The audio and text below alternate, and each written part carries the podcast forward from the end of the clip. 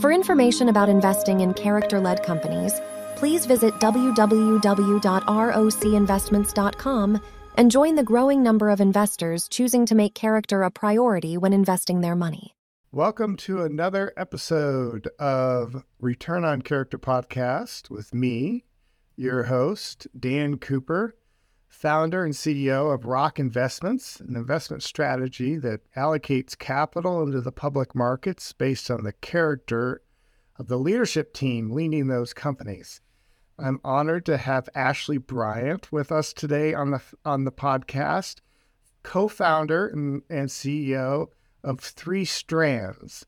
Um, just a word, a little bit before we get going, and before I get and prompt Ashlie to tell us your story.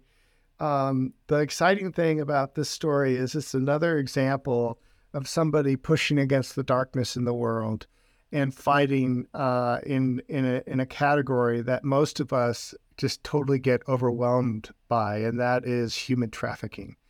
And so I am excited to have Ashlie here to talk to us about what she's doing, but also to kind of explain and maybe pull the blanket away from from what really goes on in the space. So welcome, Ashlie. Thank you for being here. Thank you so much for having me. I'm so glad to be here and, and on your show, Dan it's great to have you here, and it's it's great to have people that uh, that lead with their heart and whatever they do. But I'd like to to, to start with you um, telling us a little bit about Three Strands, and then and then how you how Three Strands came to be. Yeah, you bet. So.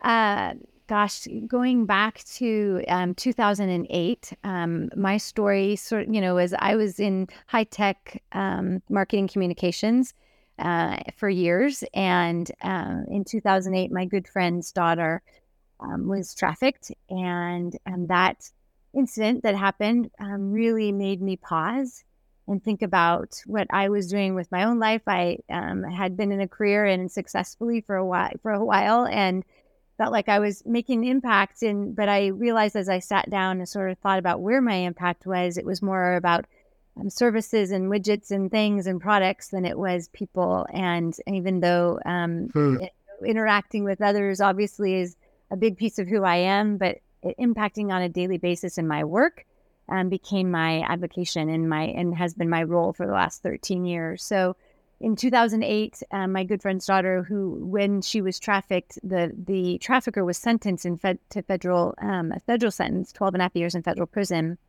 and um, then we started the nonprofit not long after that with the really the focus of prevention. It was how do we stop the crime before it starts, which 13 years ago that was um, very uh, it wasn't talked about the prevention side of things as much as um, the recovery side. And prevention was when we talk about law enforcement, that piece of prevention was, but not prevention at the the ch- the children, right? The the youth and the survivors, not on that side. Were you aware whenever you learned about your your friend's daughter, like was that what kind of opened your eyes to this danger in the world? Because it was it was over twelve years ago or ten years ago. Um, was that was that like a was that new to you and were you shocked and how did you re, how, how did you react to it yeah no it you know it wasn't it wasn't so i we have four children and our second we adopted um, and while we were in the process and the journey of adoption we had an incident that actually had occurred um, where a woman had approached our um, five or ten families that were adopting our children. And we weren't sure if it was a human trafficking case and it was way back in 2001 so that term you know was not even used. But the vulnerability of the person who approached our 10 families um, and wanting to be able to sell their child so they could have money for food or shelter was something that just shocked me in that and my husband at that moment in time. And so as i reflected in 2008 which was you know seven years later on what had happened, you know, in in 2001 in China, it was that moment where I realized, you know, this could very well have been that human trafficking back then, and it for sure is now in 2008 because this trafficker is being convicted of human trafficking on a federal offense.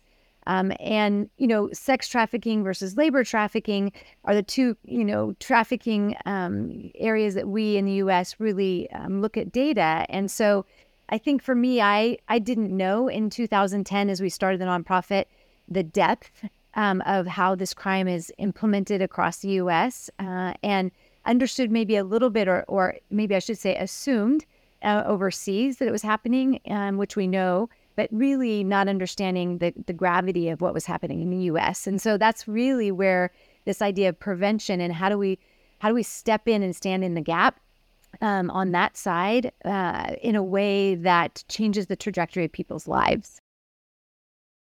And that's when you launched Three Strands. Right. And so Three Strands focuses in on prevention education and prevention through employment. Um, and we talk about a lot of threes and three strands. So education, employment, and engagement are those three areas that we um, we focus in on. The education we have five different education programs, but one that we've had since 2010, which is our um, teacher training and our curriculum for students. It's called Protect.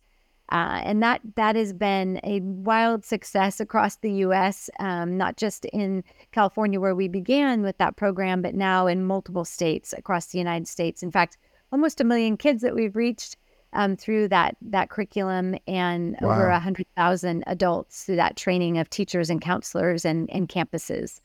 Um, so that that's one of them, and then um, our other education programs have come about because of understanding the the life of a survivor. So, you know, in 2016, we said there's this gap in Sacramento around vulnerable populations um, who had been trafficked, had gone through healing and that process and journey, but hadn't have didn't have a job.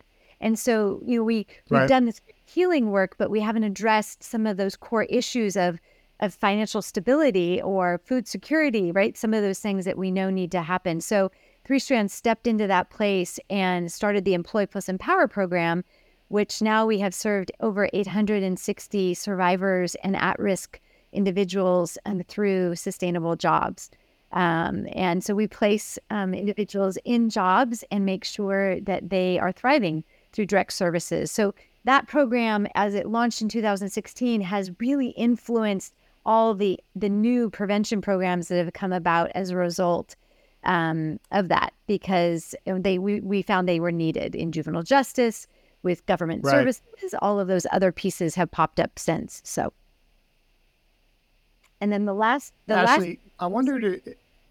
Oh, go ahead. No, please. The, last, the last E is um, engagement. So, education, employment, and engagement. And that E for engagement is really the legislative work that we do.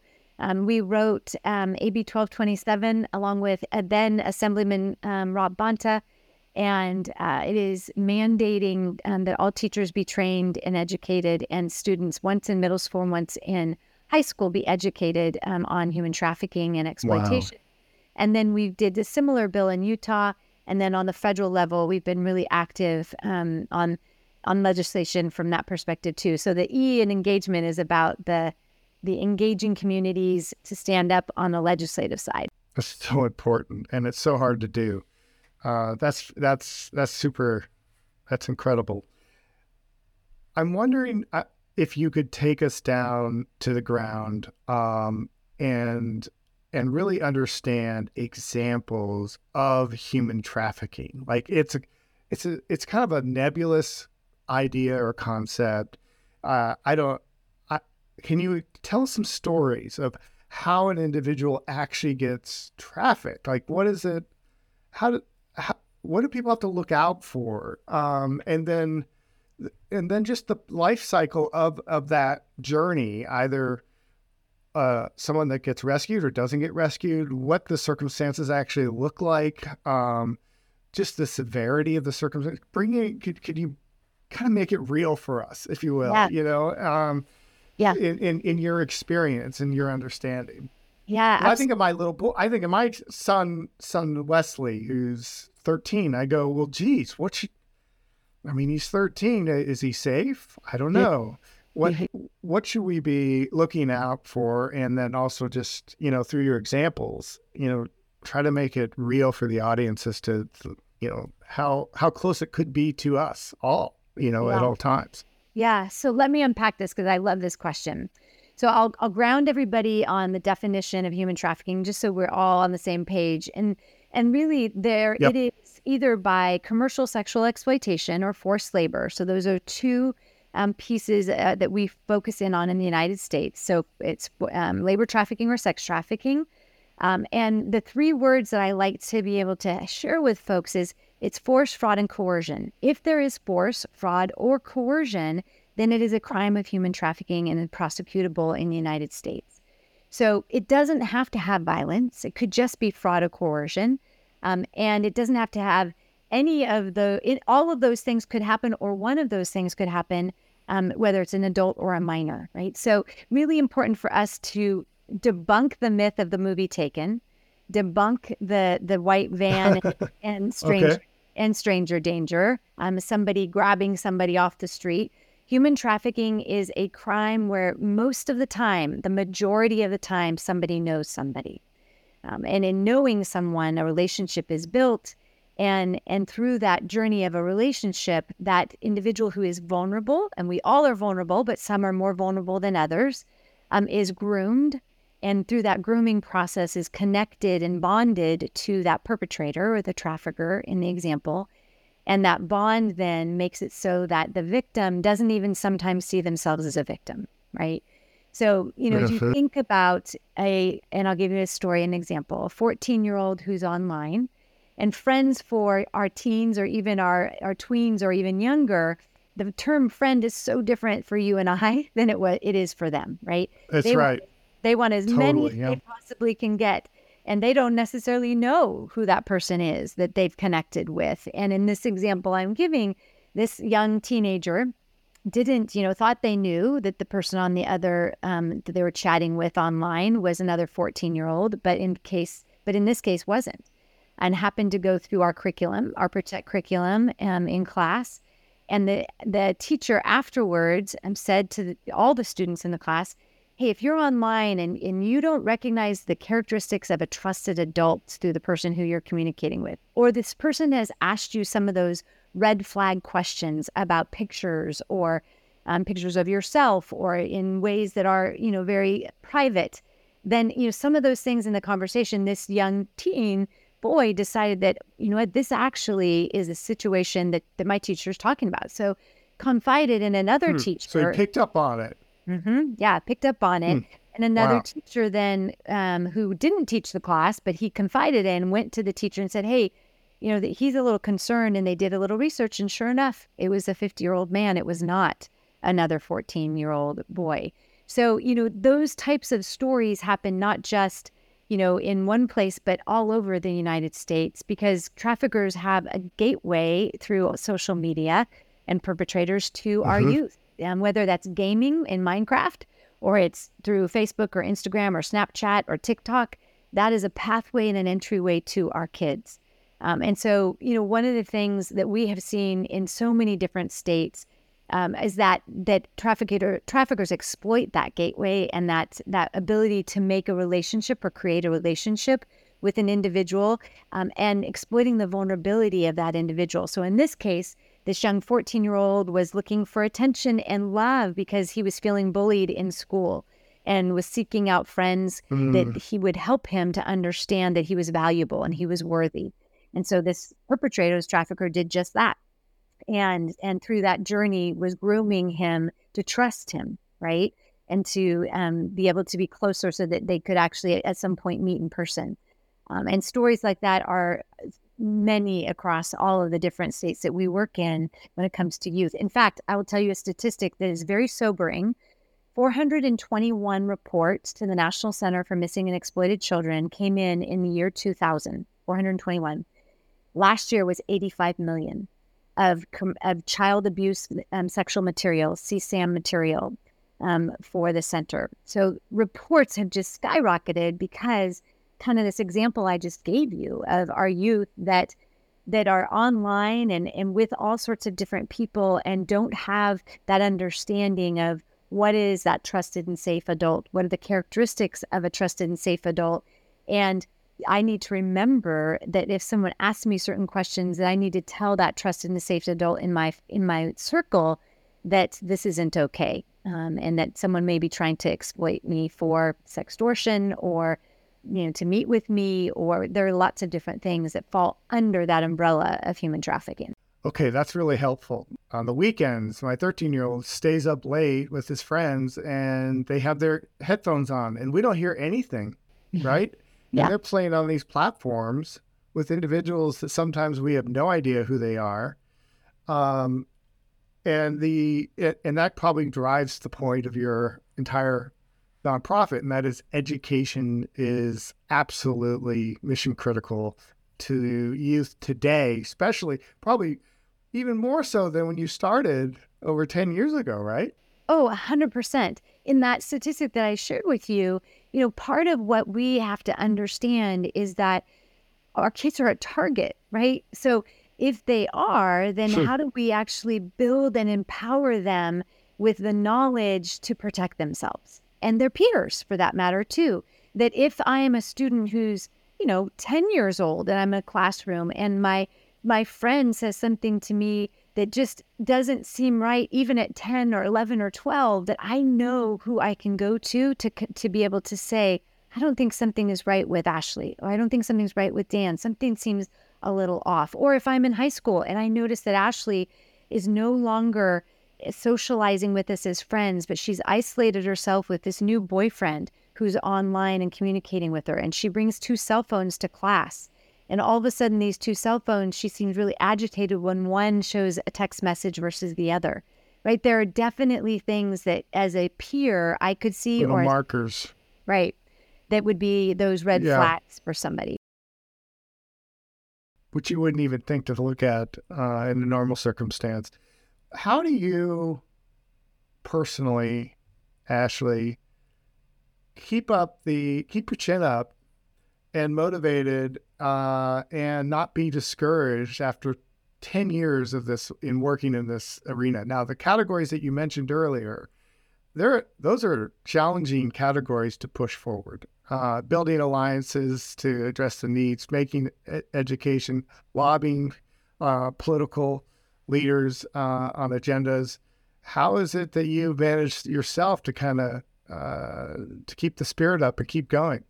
Yeah, it's such a great question. So it, it is the hope that that 14 year old that went to the teacher and said, "Hey, something's not right," that we just changed the life of that child, right? I mean, I in the mm. from a faith perspective and a hope perspective, for me, it's it, it just rests there. You know, I I will tell you every morning I walk three and a half miles with my dogs, um, really early, and um, and talk to my four children in the evening, um, often to be able to remind myself of um, that I want all children to thrive, that I that they deserve and have the ability to, if we pave a way that has this protection, this freedom. Um, and so it's really hope and um, and the stories that fuel me. I'm just you know through our Employ Plus Empower program, we have we have served over 800 survivors, 868 actually, uh, wow. and and those survivors and at-risk individuals' lives um, were were harmed by complex trauma in a way that you and I will never experience, or I hope we never experience, right?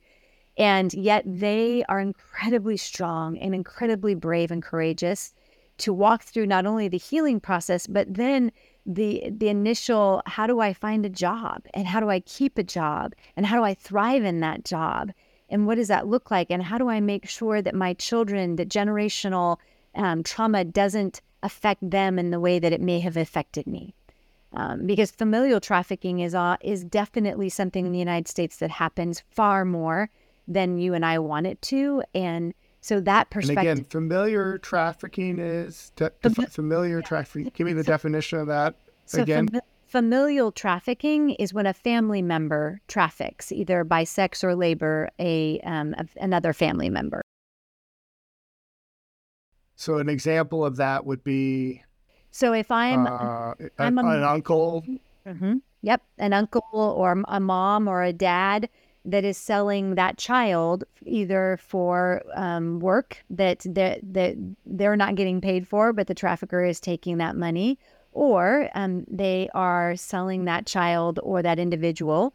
Doesn't have to be just be a child; it could be an adult too for sex. Um, in order to be able to um, get some maybe pushback or throwback from the trafficker. Maybe he provides a house or he provides a safe place for them to sleep or he provides food um, and um, not very much of it, but provides it. And so that um, selling of that child is or adult other you know adult is what happens is familial trafficking and that is something that happens in the us So, yeah. So so it's like a scenario where even a young lady would be at somebody's house or their uncle's house and the uncle says, "Look, you can stay here, but look, you got to do some favors every once in a while." that's right And they just get caught into that cycle. They can't leave. They're more dependent. They don't have outside inputs to kind of get perspective properly and they're and they're stuck and and they're trafficked. That is a that's that's a definition of trafficking. yep Mhm. and and the shame that comes with for that Oh, survivor of course. is huge. And so to be able to say to someone, my mom, my dad, my uncle, I mean, that we know with child abuse how hard abuse is. And so trafficking is abuse and it's it's mental and it's physical, right? It's the breaking down someone's ability to trust and it's so you're so dependent on your trafficker, the person who is trafficking you, that you're not quite sure where freedom is anymore. We call it caging of the mind, right? Because it's really Yeah. caging mind. Mm-hmm. Yeah, no, that that makes total sense, and and and it really broadens my uh, orientation around the definition of trafficking, uh, and and and it's not just the body; it's also the mind.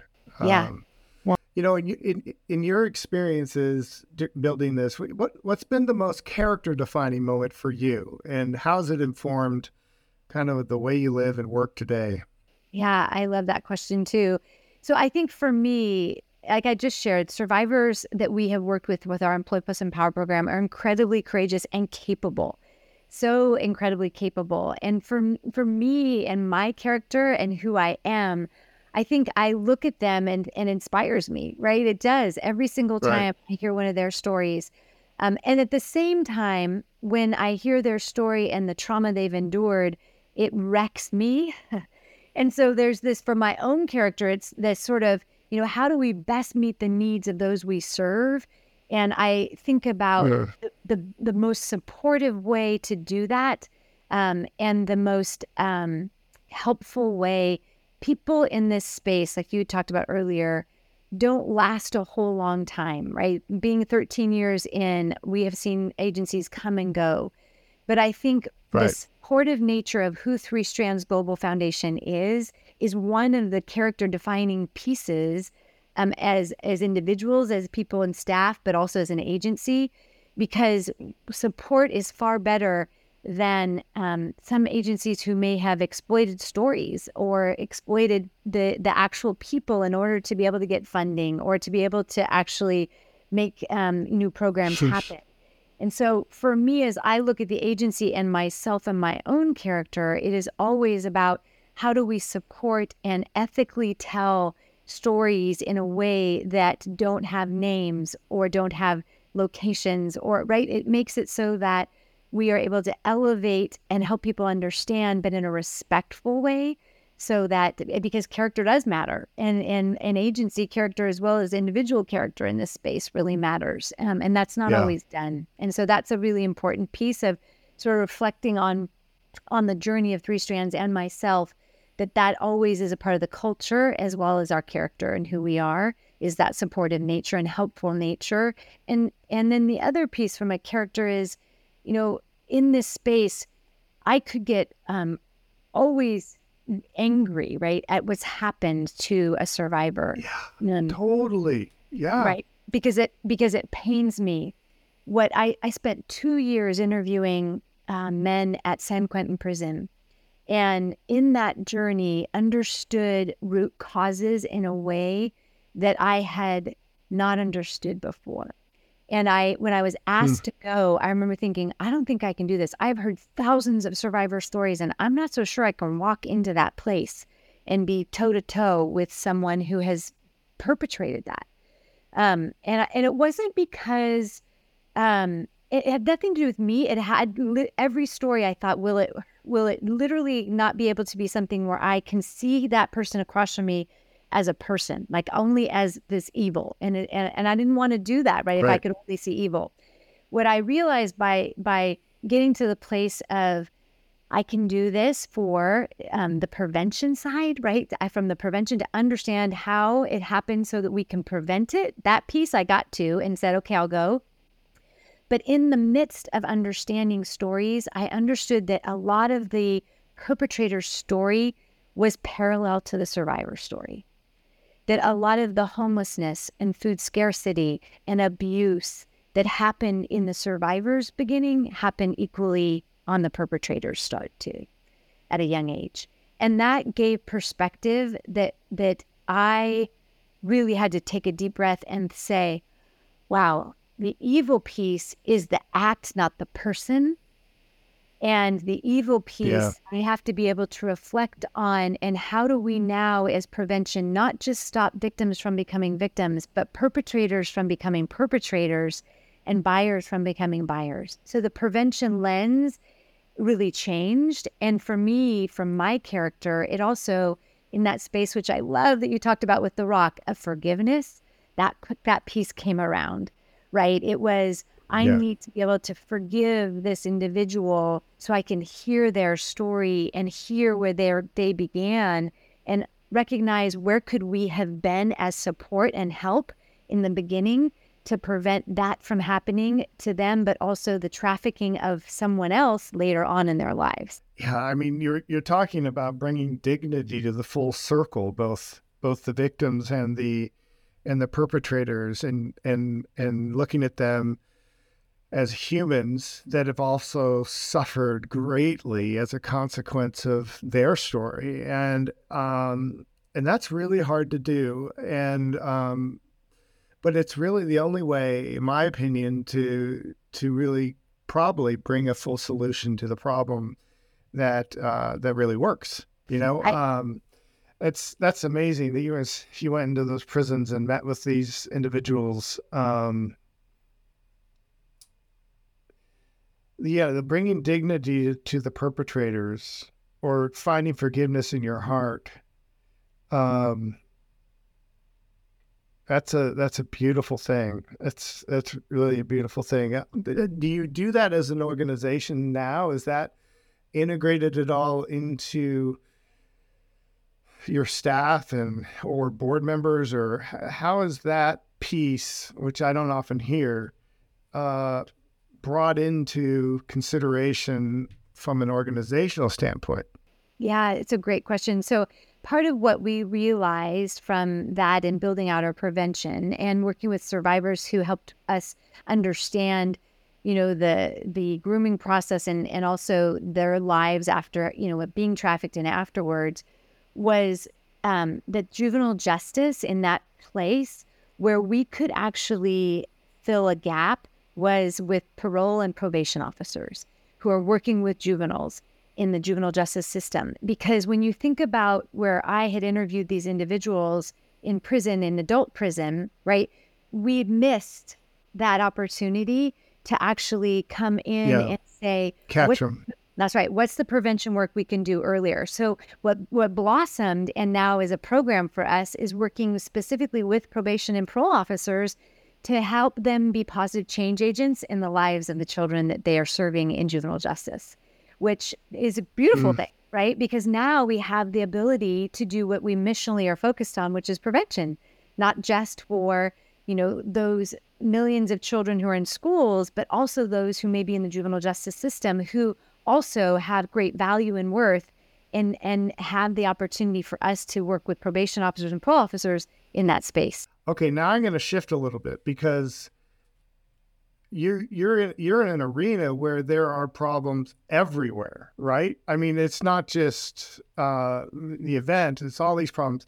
As an organizational leader, how do you manage what you take on and what you just can't? I mean, because there's just so many different areas where uh, you could say, "Look, well, now I have to go do this, or now I have to go do that." How do you? How does a how does three strands kind of find its niche and stay focused on that and and make a difference versus being distracted by all the other things that maybe other people need to help with as well. Yeah, no, it's it's a it's really important. Um, as our executive staff, you know, meets, we talk about the opportunities that come our way, and um, does this fit within our mission, which is mobilizing communities to prevent human trafficking through education and reintegration. So, does it fit within the mission, going always back to the mission as well as our strategic goals? Right? If we if we're looking at our five strategic goals and saying, are we operating with integrity? Are we the leader in what we do? Right? Are we making sure that um, strategically we're aligned within education and the integration. Those are sort of what we come back to, and and not only the executive staff but all of our staff. We actually have our goals all tied to our strategic objectives every year, so that I, as a staff member, um, as an executive staff member, can always see where I am and how I fit within the strategic mm-hmm. goals of the agency. And and that helps me also as people bring things to Ashlie or the other executive staff to say, okay, so let's have a conversation of, of how this fits within mission or doesn't. Does it fit within the mission of preventing through education or reintegration? Right. If it doesn't, then we pass it by, right? If it does, then we have a deeper conversation on the level of does it fit within the strategic objectives of the agency and of our year? Um, and if it does, great, then we take it to the next level. Um, if it doesn't, then we say goodbye. Um, because you're right, there are so many things that we could be involved in, but we always come back missionally to does it fit within the mission? And and then not the vision because the vision is so much more broad and and and always in my personal opinion should always be somewhat unattainable right? Um, because that's a vision that always keeps you grasping um, at a world free from human trafficking which in my lifetime i hope and pray happens um, but it's always just that space that you know is maybe a little unattainable so we're going after it um, but that's how we as an executive staff right. and as all staff we look and say does it fit within our mission? If it doesn't, with education reintegration, then it's easier to say a no to. But in that space of, you know, juvenile justice, one of the things that we came to was yes, it fits within the education part of our mission. Is it really in the human trafficking? You know, where does that fit? Because we it's really through you know mobilizing communities to prevent um, human trafficking through education and reintegration when we looked at the data, which data for us is 13 years deep, we have been doing all sorts of impact data wow. analysis for a long time, which I know is unusual, but it's how we know we're making impact. When we looked at the data of our survivors, there was over 80% had been involved in juvenile justice. And so, if 80% of our survivors are involved in juvenile justice, then missionally, we need to be there in the education space so that we prevent, right, missionally again, what we're trying to prevent. Right, right. That's fascinating. That's fascinating. Well, tell us about, try to give people uh, an appreciation of your scope and breadth of where you all are, where you're operating, um, yeah. and and how um, how they can integrate some of the work that you guys do in, in local communities or and also jump in and help you guys uh, to keep doing what you're doing yeah uh, so i um, we are located across the united states I'm a national nonprofit our headquarters is in sacramento california uh, but we have offices mm-hmm. in texas and utah and oregon and ohio um, and we wow. do work um, across the us um, with our programming so people can get, they can go to our website. That's the best place to be able to land to see all of our programs. I just touched on a few. There's actually far many more that we have at Three Strands. Um, they can also consider, which, you know, always funding is key to the impact that we do and we have.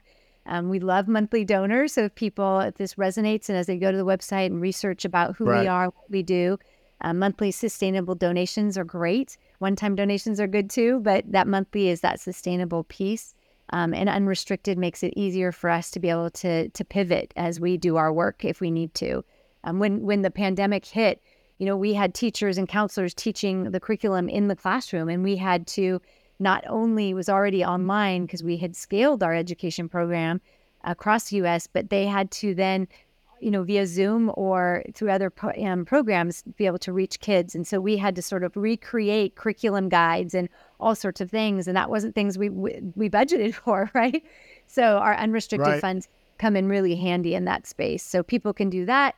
Um, and then from a volunteer perspective, we do have a volunteer um, form that's on our website. People can fill out. We have all sorts of needs that sometimes can be done remotely.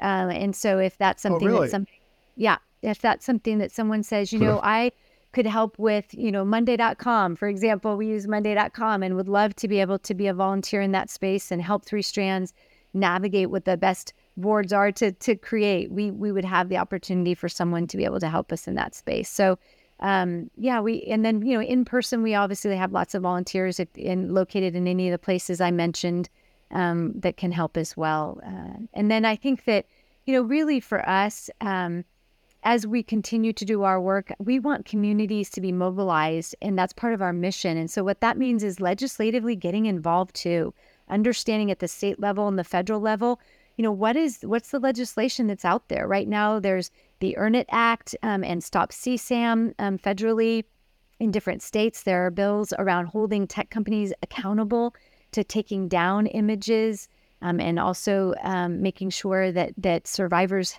get um, compensation for um, you know exploitation that may have happened on some of those platforms. So there's all sorts of different legislation that i would encourage your listeners to be able to engage in their local and state as well as their federal legislation because that's the mobilizing of communities that we need especially when human trafficking is not talked about as much as it should be.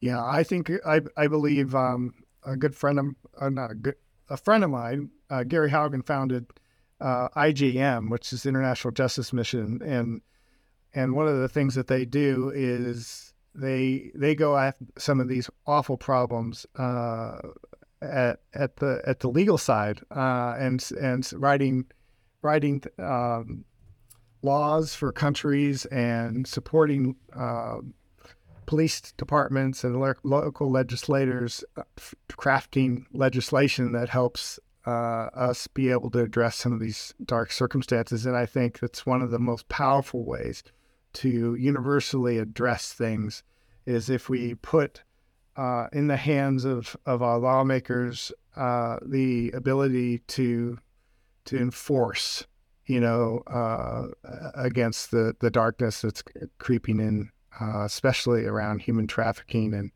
and things such as the things that you live with every day and, and are fighting against for the last 12 years. So, Ashlie, thank you so much for being who you are. Uh, thank you for sticking with it for, for as long as you have. And, and it doesn't look like the spirit is waning in any way.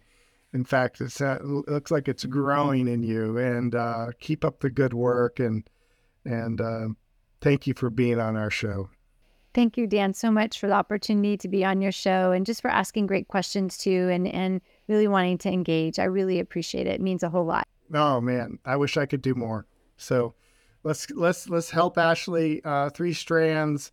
Um, let's pull together. Uh, let's think about how we can uh, take some of the learnings from three strands and integrate it into our neighborhood, um, in our communities, and in our families. Um, especially, you know, just before we leave, advice for parents. What would be your advice for parents um, in how they communicate with their kids and and and how to approach this issue effectively? Yeah. So I'm a, a parent of four, and my youngest was four years old when we started the nonprofit. And open conversation is so important. Your kids need to know that you are that trusted adult, that you are and have the characteristics of a trusted adult, which means that conversations are not punitive or judgment, but there's really open conversations and and conversations frequently. How are you doing? What does today look like? You know, and maybe it's playing a game, doing a puzzle, walking outside, just taking a deep breath with each other. But it's it is being there and connecting that is so important for parents to do with their children. And especially when it comes to online. You mentioned earlier, which I think was so good, Dan.